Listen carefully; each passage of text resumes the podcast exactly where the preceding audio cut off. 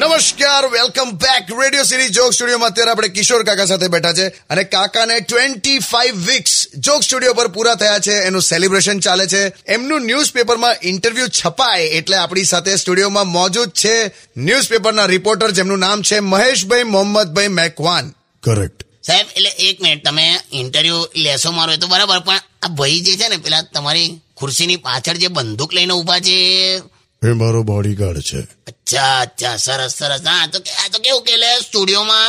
એ રીતે આમ જરૂર ના પડે બંદૂકની એમ મારે જરૂર પડે છે કારણ કે હું ક્રાઇમ રિપોર્ટર છું ગુનેગારોના ઇન્ટરવ્યૂ લેવા એમના ગુનાઓની યાદી છપાવી એ મારું કામ છે તમે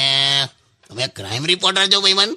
યસ સાંભળે જેલા તું એટલે મને નથી ખબર કે જે ન્યૂઝપેપર વાળા ઇન્ટરવ્યુ લેવા આવશે એ ક્રાઇમ રિપોર્ટર મોકલશે તે એની મમ મેં ક્રિમિનલ જો હવે અત્યારે લા પણ આપો ને ઇન્ટરવ્યુ કાકા હું બેઠો છું ને યાર સાચવી લઈશું યાર બધું ચલો તો આપણે ઇન્ટ્રોગેશન શરૂ કરીએ ઇ- ઇન્ટ્રો ઇન્ટ્રોગે- ઇન્ટ્રોગેશન ના હોય ઇન્ટ્રોગેશન ના હોય ઇન્ટ્રોડક્શન હોય ભાઈ બંધ હવે આ બધું સાંભળે જ તું હા યાર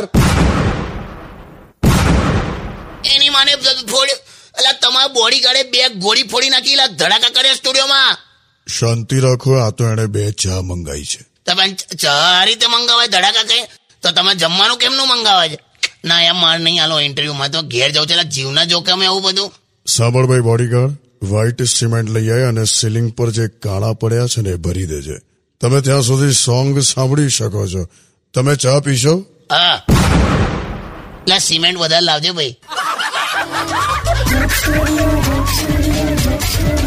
Undian. Radio